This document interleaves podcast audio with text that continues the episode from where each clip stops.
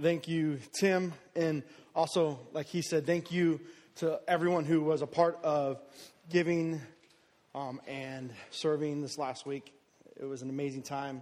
It's uh, one of my favorite events. It's uh, so neat to hear some of the people in our community just thank us and um, uh, love what we what we do down there and uh, how, how, we um, just engage the community. Uh, Tim kind of referenced it a little bit, but this year, um, one of the families that constantly uh, or consistently have come to the event uh, show up um, every year. We do this and always make sure they thank us for it. They uh, not affiliated with church, uh, probably would consider themselves atheists if you asked them.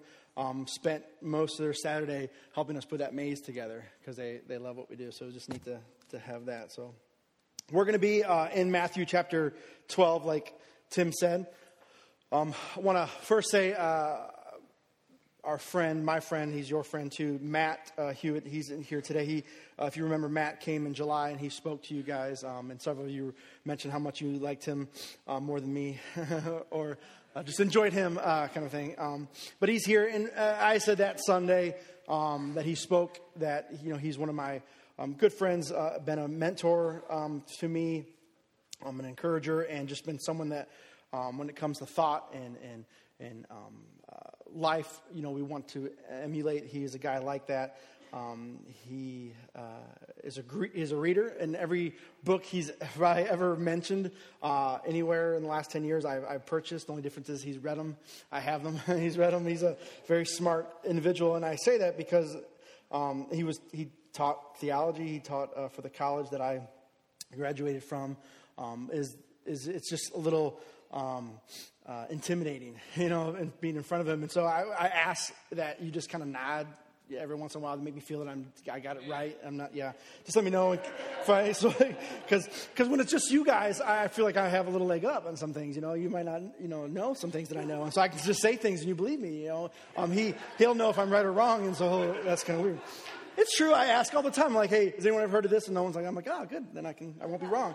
Today might be a day I'm wrong. So we'll just keep it between you and I, right? So, uh, uh, Matthew 12. Um, uh, um, so to catch you up where we're at in our story, if you're, you're new, if you haven't been here in a while, um, we've been going through the Matthew's Gospels just for a few weeks now. Um, and Matthew, we come to know, um, is a Jewish tax collector because he tells us so in his story. Um, Matthew, uh, the gospel was actually written uh, somewhere between 50 and 80 AD. Right? Okay. Um, and the last thing, in the last, it's the last of the four. It's the last of the four gospels that was actually written. Um, it happens just to be the first one in the, what we call the New Testament. Um, but this is the time when uh, Christians in that first century are, are, dying. They're being persecuted. They're being killed.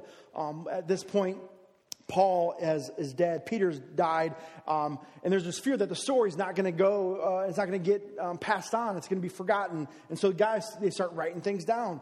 Um, and we understand that Matthew's audience for his gospel is he's writing to a, a Jewish audience. And he wants to prove, he sets out to prove that this is, in fact, the Messiah that was prophesied in the Old Testament. Um, because the Jewish people, they've been waiting for a long time for a Messiah. In fact, um, from the last uh, book in, uh, of Malachi in the Old Testament to John the Baptist coming running out, there's been about 400, 500 years where there's been silence between God and his people. And so they've been waiting for this Savior, this Messiah to come and deliver them from their enemy. But when Jesus showed up, it was nothing like they envisioned. Uh, he wasn't behaving the way they hoped he would. And so there is much unbelief that this is the Messiah, that this is the, the right guy. So Matthew begins his story, and he starts at the beginning with the, the lineage of Jesus. And he wants to show that Jesus, in fact, did come through the line of Abraham, and that he did, in fact, come through the line of David. And then Matthew tells us of John the Baptist, who in the ancient writings testified of the one who would come and prepare the way for the Messiah. And so um, Jesus begins his ministry, and we fast forward to chapter 11, and we have John the Baptist is now in prison. And he sends some of his disciples to Jesus to confirm for him that this Jesus was, in fact, the Messiah. And Jesus responds in the way he always seemed to do this theme for him, and it's, it's in word and in action. Like he says something and then he, he does something. Uh, and, uh, and usually those are connect. It's something we've said as a church. You know, we're not just going to be a place that says these, we, we believe these things, but we're actually going to put action to our faith. And so, verse 11 of chapter, uh, verse 4 of chapter 11, he says to these disciples, Go back and report to John what you hear and what you see. That the blind receive sight, that the lame walk, those with leprosy are cured, the deaf hear, the dead are raised, and the good news is preached to the poor. Because that would confirm for John the Baptist what was prophesied in the book of Isaiah. And then Jesus finishes out chapter 11 giving some warnings, right? Uh, to the people in the towns who have seen and heard and still rejected him. To the towns who, who didn't treat outsiders and, and strangers very, very, very good. And warnings are, are meant to be helpful, right? Wisdom would have us follow warning labels, right? But you ever, you ever run into some of those really like crazy warning labels on things? things like, you know what I'm talking about? They're like really funny warning labels. Like, why is that? Why are they telling us that? I found a few this week, and they're going to come on the screen. I'm going to hope to read some of the ones we found uh, this week, starting with.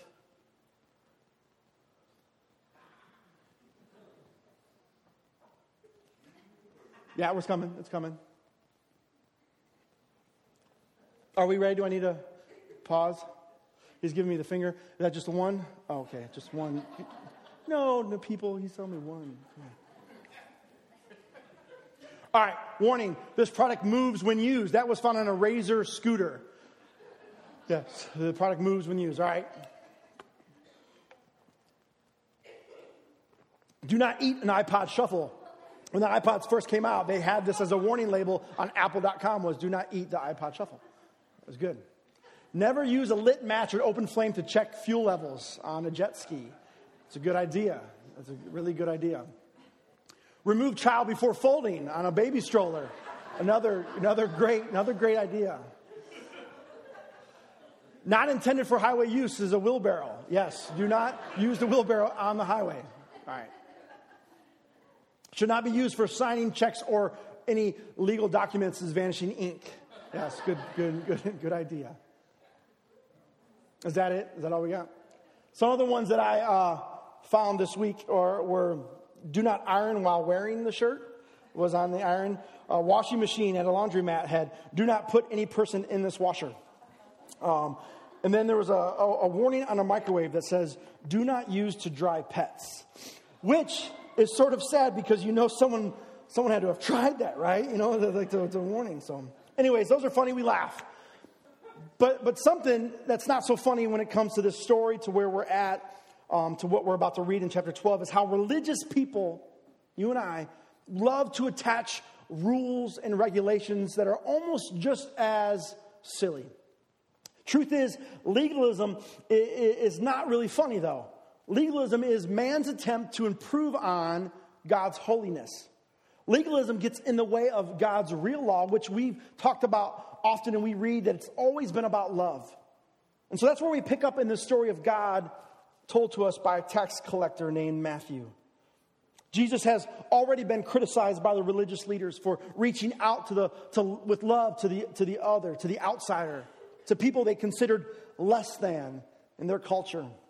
Broken people, people with disease, people caught up in sin and addiction, those with little money, women, Gentiles, those outside their particular camp or tribe. And for several chapters now, Jesus has been breaking these rules that the religious leaders had set. Not God's laws, because God's law was about love, but these extra rules and warnings that the Pharisees had set out. Now, here's the thing about Pharisees they always get a, bad rap. Um, we look back and we might, you know, we know the story, and so we look back and we come to the conclusion that these Pharisees are just a bunch of arrogant religious jerks, right? But in Jesus' day, in that, in that time, to be known as a Pharisee was sort of a compliment. Like these guys were respected people in the culture. This book, Accidental Pharisees by Larry Osborne. Have you read it, Matt? Good. Ha, I got one on you. So, chapter, uh, page 24. Today, when most of us hear the word Pharisee, we conjure up images of hypocritical, narrow minded, puffed up spiritual losers. But in Jesus' day, being called a Pharisee was a badge of honor, it was a compliment, not a slam. That's because first century Pharisees excelled in everything we admire spiritually. They were zealous for God, completely committed to their faith. They were theologically astute, uh, masters of the biblical texts. They o- obeyed even the most obscure commands. They even made up extra rules just in case they were missing anything. Their embrace of spiritual disciplines was second to none. Yes, they could be a bit harsh and arrogant at times, but most of their contemporaries took it in stride. After all, the Pharisees had earned the right to boast and look down on everyone else. They were paying a price no one else was willing to pay. So, Pharisees, they were, they were respected in their time, but over time, the Pharisees and the religious leaders had attached rules and regulations to God's law. It was called the oral law or the tradition. Uh, and that got me thinking because I don't think that we're much different from them as a culture, uh, as a society, or, or as church. A question I'm always asking is that why is the law so attractive to so many people? Why is it so easy to want to attach rules and make up more regulations? Our own rules, our own interpretations to what is exactly or what is actually said. Like, we're like, just give me a list, right? Don't tell me what to do. Tell me what I can't do so that I know. The issue that I think we have is control. In our fallen nature, we want to control others. If we can have more rules then we can have more control. And even more than controlling others, we want to control God. We want a God who is manageable. We want to reduce God to a list of rules. That's a God who is tame. That's a God who is safe, that we can contain him in a book. C.S. Lewis in The Lion, the Witch, and the Wardrobe. There's a scene in the, the movie, it's probably in the book too. Um, but I haven't read it. Um, being honest, uh, the, they're, being introduced by the beaver is teaching them uh, and telling them who Aslan is. Aslan is this lion. Um, and they're telling stories about him. And, and one of the kids asks, Is he safe? And the beaver says, Who said anything about safe? Of course, he isn't safe, but he's good. He's the king, I tell you. And, and in legalism, we want we get to be the king, right? Uh, just like the Pharisees, we want to be in charge of this. And then all of a sudden, the real king shows up, like Jesus. And, and then there's this conflict. And so let's look at the story in Matthew 12. We're going to start in verse 1. Verse, 12, uh, verse 1 says, At the time, Jesus went through the grain fields on the Sabbath. His disciples were hungry, and they began to pick some heads of grain and eat them. When the Pharisees saw this, they said to him, Look, your disciples are doing what is unlawful on the Sabbath. So the first thing we see is that Jesus is, again, being criticized by the Pharisees. Look at your disciples. Look at what they are doing. They are breaking the law. Unlawful? It wasn't referring to the commandment in Exodus 20 where you're to honor the Sabbath and keep it holy by resting and not working. But that wasn't enough for the church and religious leaders, so they added 39, 39 additional laws to the Sabbath plowing, reaping, gathering, threshing, winnowing, sorting, grinding, sifting, kneading, cooking, sharing, scoring, carding, dyeing, spinning, warping, making two loops, weaving, separating two threads, tying or untying, sewing, tearing, trapping, slaughtering, flaying, curing, smoothing, scoring. Uh, the order of construction was writing you couldn't erase, you couldn't build, you couldn't demolish, you couldn't extinguish a fire or ignite a fire or apply the finishing touch to a project. Those were the 39 additional laws that was added to when uh, Charlton Heston came down with the big, the big tablets and said, These are the Ten Commandments, right? So, like us, evangelicals, what the Bible, there's this difference of what the Bible really teaches us and what we've, what's grown up around the Bible, right? Because they weren't breaking the law, they, they weren't working, they were hungry. In Deuteronomy 23, it says, If you enter your neighbor's vineyard and you, you may eat all the grapes you want, but do not put any in your basket. Verse 25, if you enter your neighbor's grain field, you may pick kernels with your hands, but you must not put a sickle to their straining grain or their standing grain. So God's commandment wasn't being broken, just the additional laws that man surrounds God's law with. And so, like in chapter 11, when Jesus, his authenticity was questioned, when there was doubt and unbelief of who he was, or issues with what he was doing, Jesus responds in word and then in action. Verse 3 He answered, Haven't you read what David did when he and his companions were hungry? He entered the house of God, and he and his companions ate the consecrated bread, which was not lawful for them to do, but only for the priest. Or haven't you read in the law that the priests on Sabbath duty in the temple desecrate the Sabbath and yet are innocent? He's referring to the story in 1 Samuel 21. Uh, king Saul is hunting David, right? David has been anointed the next king. Saul was currently the king. He's in charge, and so he feared David. And David and his men are hiding and they're hungry. And David goes to the local priest. He says, We need food. Uh, the priest says, All we have is this consecrated bread. But he still allows David and his men to eat the bread. Kind of like this parallel, what's going on. Jesus has been anointed to be the next king, right? And the Pharisees are looking for ways to, to, to get rid of him. And Jesus and his disciples are hungry, and so they pick some grain to eat on the Sabbath. Verse 6 says, I tell you that something greater than the temple is here. Now, see, this is the kind of thing that like really gets Jesus on the bad side of the religious leaders, right? Because the only thing that could have been greater than the temple would have been God Himself, right? And so in their minds, Jesus was not the Messiah. Jesus was not the Son of God. And in verse 7, it says, If you had known what these words mean, I desire mercy, not sacrifice, you would have not condemned the innocent. He's referring to Hosea 6. It says, I don't want the sacrifice of your priest, like your laws talk about. I don't I want the priest to show mercy, like he did with David. You see, mercy would have allowed the hungry to eat. I desire mercy, not sacrifice. Verse 8 says, For the Son of Man is Lord of the Sabbath. He's saying that the Sabbath has been fulfilled in me, and so I will determine, determine how it is to be used. Well, we got two big claims that just happened. First, he said he's greater than the temple, which means he's God. And that he was the Lord of the Sabbath. That he makes the rules and uses the Sabbath any way he chooses. Now, we know on this side of the cross that all this was vindicated by his resurrection. But at the time, the Pharisees and religious leaders, they did not believe him. And so in verse 9, going on from that place, he went into their synagogue. Now, Jesus was Jewish, and so just as any other Jewish person, he was headed to the synagogue on the Sabbath. Verse 10 And a man with a shriveled hand was there. Looking for a reason to bring charges against Jesus, they asked him, Is it lawful to heal on the Sabbath? So, this is similar to the religious culture today. People looked at others who were different from them as outsiders, as outcasts, less than, outside the group. And the Pharisees, they saw this man, and instead of seeing a person, they saw a pawn that they could use to trap Jesus. And this angered Jesus. Verse 11, he said to them, If any of you have a sheep and it falls into a pit on the Sabbath, will you not take hold of it and lift it out?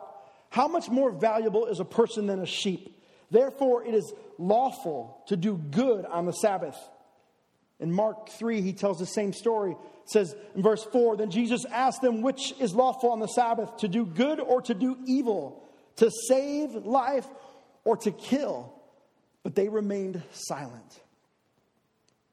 But they remained silent. Silent because their minds were already made up. Their minds were already made up that this, this guy was less than. Their minds were already made up that Jesus had to die. And I wonder for us, when we see people in our culture being oppressed and marginalized, and we remain silent, is it because we've already made up in our minds that these people are unworthy? That they're less than? Have we already decided in our mind that these people are uh, out that our systems that show that their lives really don't matter? Verse 13, then he said to the man, Stretch out your hand. And so he stretched it out, and it was completely restored, just as sound as the other. But the Pharisees went out and plotted how they might kill Jesus. You see the irony in this, right? They were trying to keep Jesus from doing good on the Sabbath while they were plotting to do evil against him. They tried to keep Jesus from doing something that was life giving while they decided how to take life away. In Mark 3, again, the, the story verse 5, it says, He looked around at them in anger and deeply distressed at their stubborn hearts. Looked around at them in anger, deeply distressed. If you remember the story in Luke, we shared a couple weeks ago about the prostitute at Simon the Pharisee's house. She shows up, she anoints Jesus with perfume, she washes his feet with her tears and dries them with her eyes. And Simon and the other Pharisees begin to grumble and doubt Jesus is king or Messiah because he wouldn't let a woman like that touch him if he was. And he rebukes them and he looks at Simon and he says, Do you see this woman? Or do you just see her past? Do you see her or do you just see the mess? And here again, Jesus looks at the Pharisees and he says, Do you see this man or do you see someone that's just different from you? Someone less than, someone you can use to trap me. These guys were missing the entire reason for the Sabbath, what Jesus came to do. And the fact that Jesus was, was uh, the Messiah was standing right in front of them, that the blind would receive sight, the lame would walk, those with leprosy are cleansed, the deaf hear, the dead are raised, and the good news is proclaimed to the poor. In our brokenness, we attempt to earn our righteousness by adding things, by making a list. Not only does it cause pain and, and, and keeps us from doing good, it also causes us to miss the things right in front of us. We deny the power of Scripture when we add to it. Pharisees, they thought they were enhancing it, they were trying to make it holier. You're not behaving the way we think you should, the way we have decided in our minds you should live. If your life is consumed with what you don't do and what others do, that does not make God happy. The cross is the evidence that there is nothing that you and I can do to earn our righteousness. But the default mode for the human heart has always been works based. That's what Martin Luther taught. It's got us focusing on things that, that don't really matter. We're not focused on eternal things, uh, these heaven hell type things. Matthew 23 says, Woe, Jesus says, Woe to you, teachers of the law, you Pharisees, you hypocrites! You give a tenth of your spices, mint, dill, cumin but you have neglected the more important matters of the law justice, mercy, and faithfulness. You should have practiced the latter without neglecting the former. You blind guides, you strand out a gnat, but swallow a camel. The inward realities of the law is what Jesus was getting to justice, mercy, faithfulness.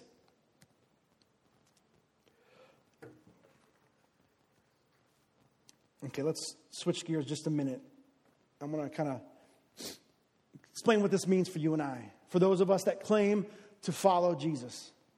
I spoke on this a few weeks ago with the hope that as followers of Jesus, we could reclaim the word politics as a good word. Because politics are good, but there is corruption, there is bad politics, and for the most part, politics have been hijacked. But in reality, politics are the way a group of people organize themselves for the common good. Whether you admit it or not, we all deal with politics. But for some reason, we've turned them into our non negotiables, like what we want, what we think are the most important things. And there seems to be a major conflict with our non negotiables and with what Jesus taught. So, what are our non negotiables? According to our Facebook post, our non negotiables are our health care premiums, um, why I need to own an assault rifle, life inside the womb, We need a bigger and stronger army. Who should or shouldn't be allowed equal rights under the law? Those are our non negotiables, right? But when I read the Gospels, at least for me, when I read the Beatitudes and the Sermon on the Mount, there is no way for me to walk away and believe that Jesus was not teaching nonviolence. In 313 AD, the Edict of Constantine, Christianity becomes an imperial religion, right? Christianity now sets the social order for all of Europe. And once you become the army and are no longer the oppressed and the persecuted, everything Jesus says about nonviolence is unhearable. The lens, that lens of being the top, can't allow us to hear what he's saying and teaching on, on peacemaking. For me, when I read Jesus, it's clear that loving your enemies was a non negotiable. Brian McLaren says it like this He says, Jesus had a plan, it was incarnation and transformation. We seem to have a plan of evacuation. Jesus shows up to show us how to live and make this world more and more beautiful by following his example which would eventually lead us to God's kingdom come on earth as it is in heaven, which he taught us to pray. Justice and generosity to the poor and the outsider. That's a clear non negotiable when I read the Gospels. Another is Jesus' consistent message of inclusivity. Find me a story where Jesus excludes people. There are times when he names the moment correctly, but he never excludes anyone. And tragically, most Christian denominations are ex- exclusive in nature. Our churches have become life saving stations, right? And country clubs. We have a list of rules for members. And then we use the table with the bread and the wine to determine who is worthy, who is pure, and the true members. Which is so ironic because in the Gospels, Jesus is always having dinner and sitting at the table with the wrong people the tax collectors, the sinners, the prostitutes, those who didn't believe, those who would betray him. And the religious right of the day would remind him of that. Look who this guy's eating with. He's saying the wrong thing. He doesn't even wash his hands before he eats. Some would say that Jesus was crucified because of who he ate with. See, re- Jesus, he redid the social order, and it pissed off both the church and the state. Jesus always seemed to have a way to push the Pharisees' buttons. He made a point to rock the boat and make waves. Not because he wanted to make waves, but because they were doing it wrong. They were adding to his scripture. And in verse 13, if you look back, it said, Stretch out your hands. Miracles. Jesus went back to him, and because they were signs of a new creation, that it was why he came. He came to restore creation. And today, it's not yet completed, it's not fully restored yet. And that's where you and I, we come in as agents of restoration to bring hope to the hopeless, to bring light to the darkness. Does your list of non negotiables bring hope and light to a broken, hopeless, and dark world. I want the band to, to join me on stage. I'm going to close with this.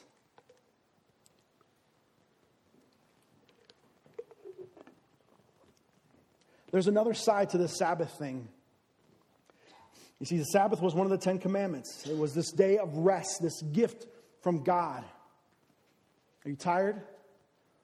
Is anyone here tired? Tired of spiritual treadmill, maybe that you're running on, the laws and the rules? Or are you just tired from life, from everything you have going on? Does anyone here feel like they just need a day to breathe?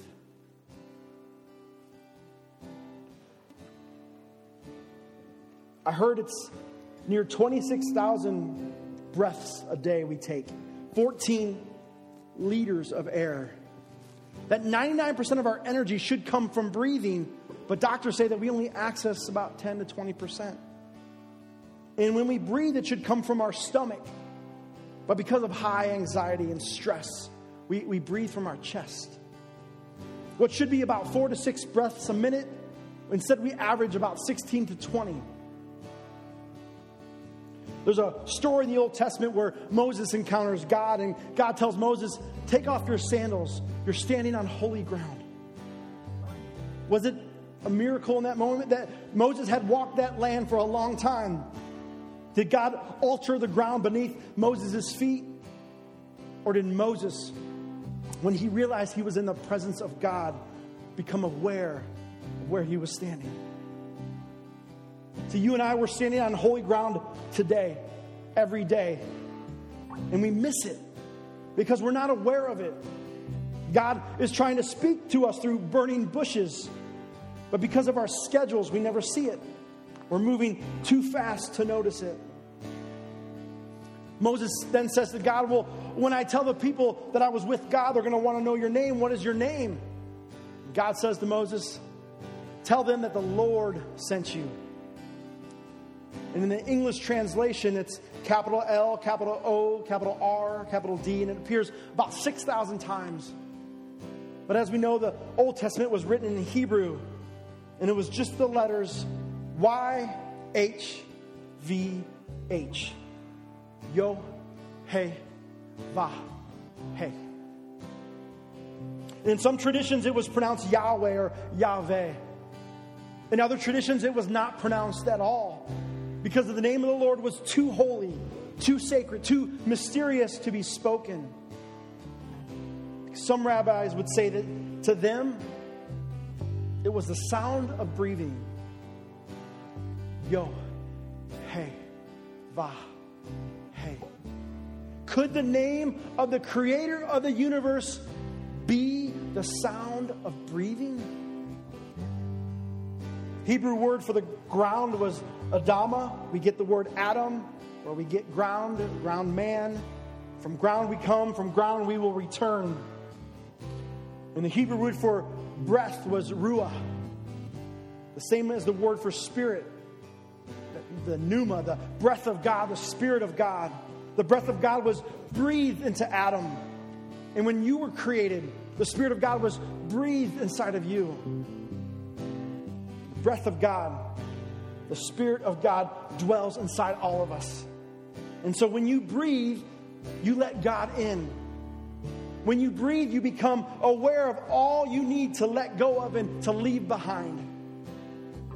And so for the next couple minutes, can we just breathe together? I want you to close your eyes. Everyone in this room. What's going on in your life right now that you need to let go of? What's going on inside? What is filling up your thoughts? What are you anxious about? Is there anything you need to breathe out? Could it be that everything you need in life is just a breath away? Is there anything right now that you need to breathe in? When a baby is born, do they take their first breath or do they say the name of God? And when we die, do we take our last breath? Or is it when we can no longer say the name of God? Can you and I just for a moment slow down and become aware that it's in the yo, hey, va, hey? Jesus is saying, Stop. I am the Lord of the Sabbath. It's me you want. Here I am. Breathe me in. I want you to take the next few moments as you listen to the words of the song to, to breathe, to breathe in the Spirit of God.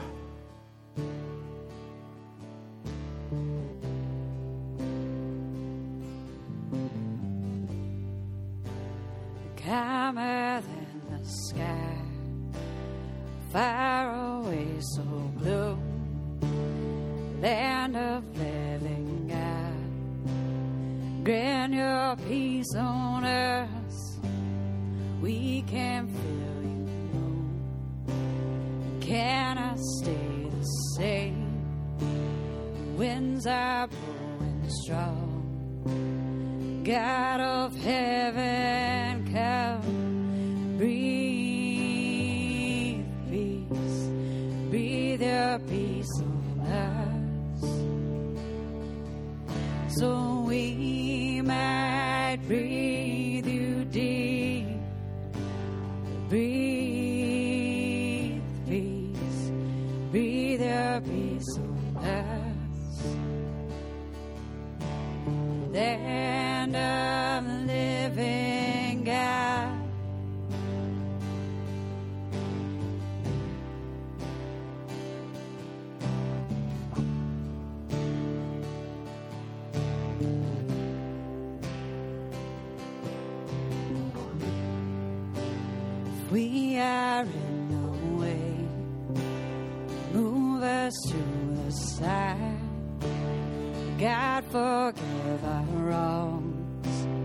Rest your hands on us.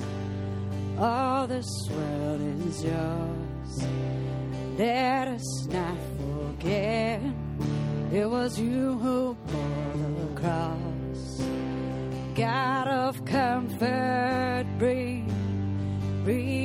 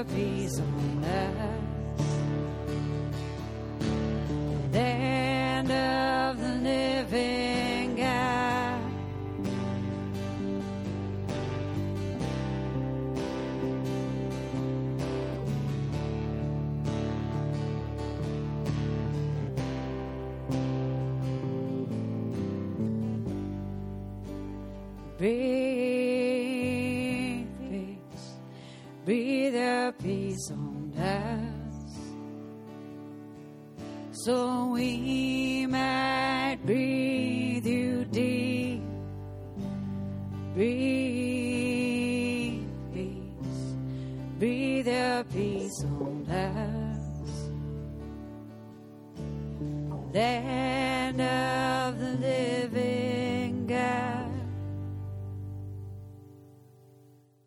Have a seat just for a moment. I want to share a story with you. A few weeks ago, um, we had Children's Hope Alliance come visit with us, if you remember, and they shared the story of our um, local teen emergency shelter that we have here in Bryson City called Hawthorne Heights. And we talked about ways that we can um, connect and be a part of those uh, teenagers' lives and, and be with them. And they've been here for quite a bit, and um, you know, there's always been stories to those kind of kids that go to Hawthorne Heights, and there's been, you know, some people kind of turning their nose up to, to that kind of teenager. Um, my first, when I first came here 10 years ago, um, I was put in charge of the teen program, and we um, went about business as usual for the Grove uh, at that time, and um, we uh, had a had a group of teenagers that um, were a little bit different. Uh, a little, bit, they weren't so much church kids. They, you know, a lot of their parents didn't even come to church at all. They just kind of we would, would take the vans out and bring them in, and we built. As some of you remember, we built a, a half pipe out, out in the back, and that's a skateboard ramp for some of you. Um, but a, giant, you know, it was like know, 30 feet long, and it was just, just a way to bring kids and, and kind of hang out. And um, a, a rumor circled through town. Uh, uh, and someone said, Well, that's the church that lo- allows those Satan kids to come and skateboard in their parking lot. And I'm like, Man, that was so nice. Thank you so much. That was the nice thing anyone's ever said of us, you know, because I'm like, That was cool. I, I've always wanted to be that church that allowed those Satan kids to come and skateboard in their parking lot, you know, and so we win, you know, good job for us, right? And we've always been about that. Church, the Grove Church will, as long as I'm here, be about uh, inclusivity, uh, of welcoming the people that most people don't want at their church that, that, aren't welcome, that aren't like them, that don't dress, look, and act and, and, behave like them. And are, are, that has to be a non negotiable for us here. Our, our, doors to the church have to be welcoming and open. How, how wide? We've talked about this before, as, as wide as the cross, right? That, that's how wide our doors are going to be, okay? So that's, uh, that's a non negotiable. We're, we're going to continue to do that. And they talked about that that day. Uh, one of the ways we reach out is, is through a thing called Birthday Club. And these teens, sometimes when they're staying at the, at the Hawthorne Heights, they happen to be there during their birthday. And, and for some of these kids, have never experienced a birthday party. Some of them have never had time focused uh, on them or, or got, asked for something and got what they asked for.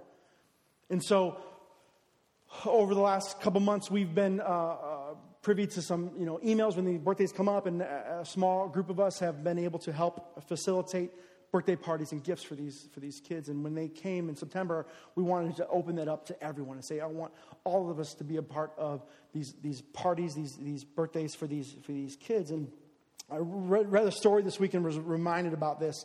Um, uh, really well known um, former pastor, uh, he's a professor um, at a university, he's a, a teacher, a book writer. Name is Tony Campolo. And he tells this story, and some of you may have heard it, where he is um, been asked to speak in, in, Honolulu. Like he's been invited to come and, and, and preach there. Um, uh, and so he, he's there, and because of the time frame, it, it kind of messes them all up. And he's, he finds himself at the hotel. It's like 3.30 in the morning, and he's hungry.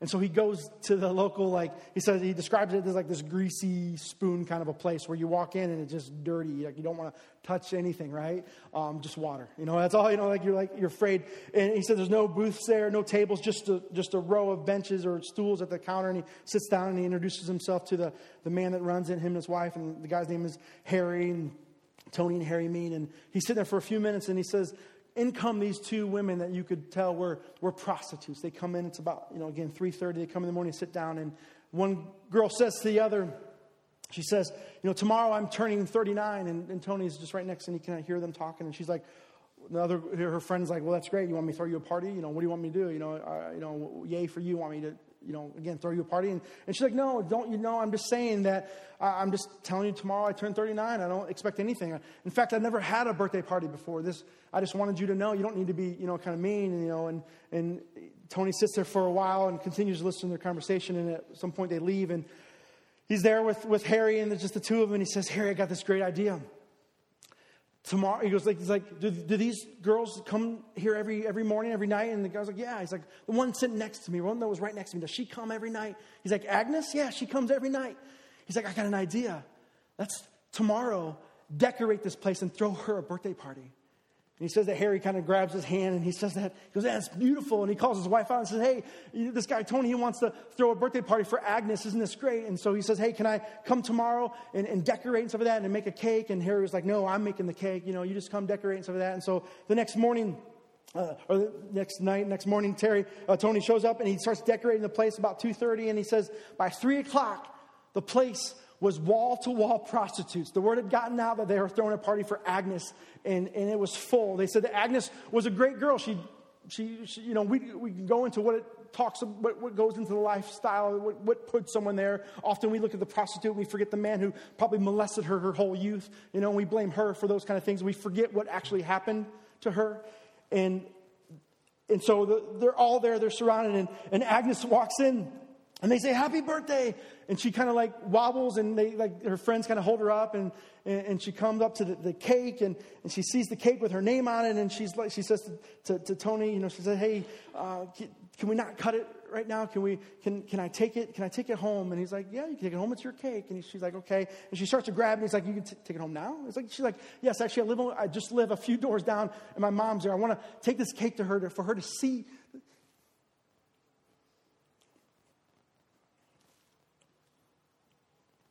And so she takes it, and the, the, the restaurant kind of empties out, and it's just there. It's just Tony again with Harry, and they're kind of cleaning up. And, and uh, um, um, before they had left, uh, Tony had asked if we could pray for Agnes. Could we pray for her in, in her life? And him and all the prostitutes and Harry and his wife prayed for her. Um, and then I was just left with Tony and, and Harry. And Harry says to Tony, he's like, You didn't tell me you were a preacher. You know, you know, you never told me that. What kind of church do you preach at?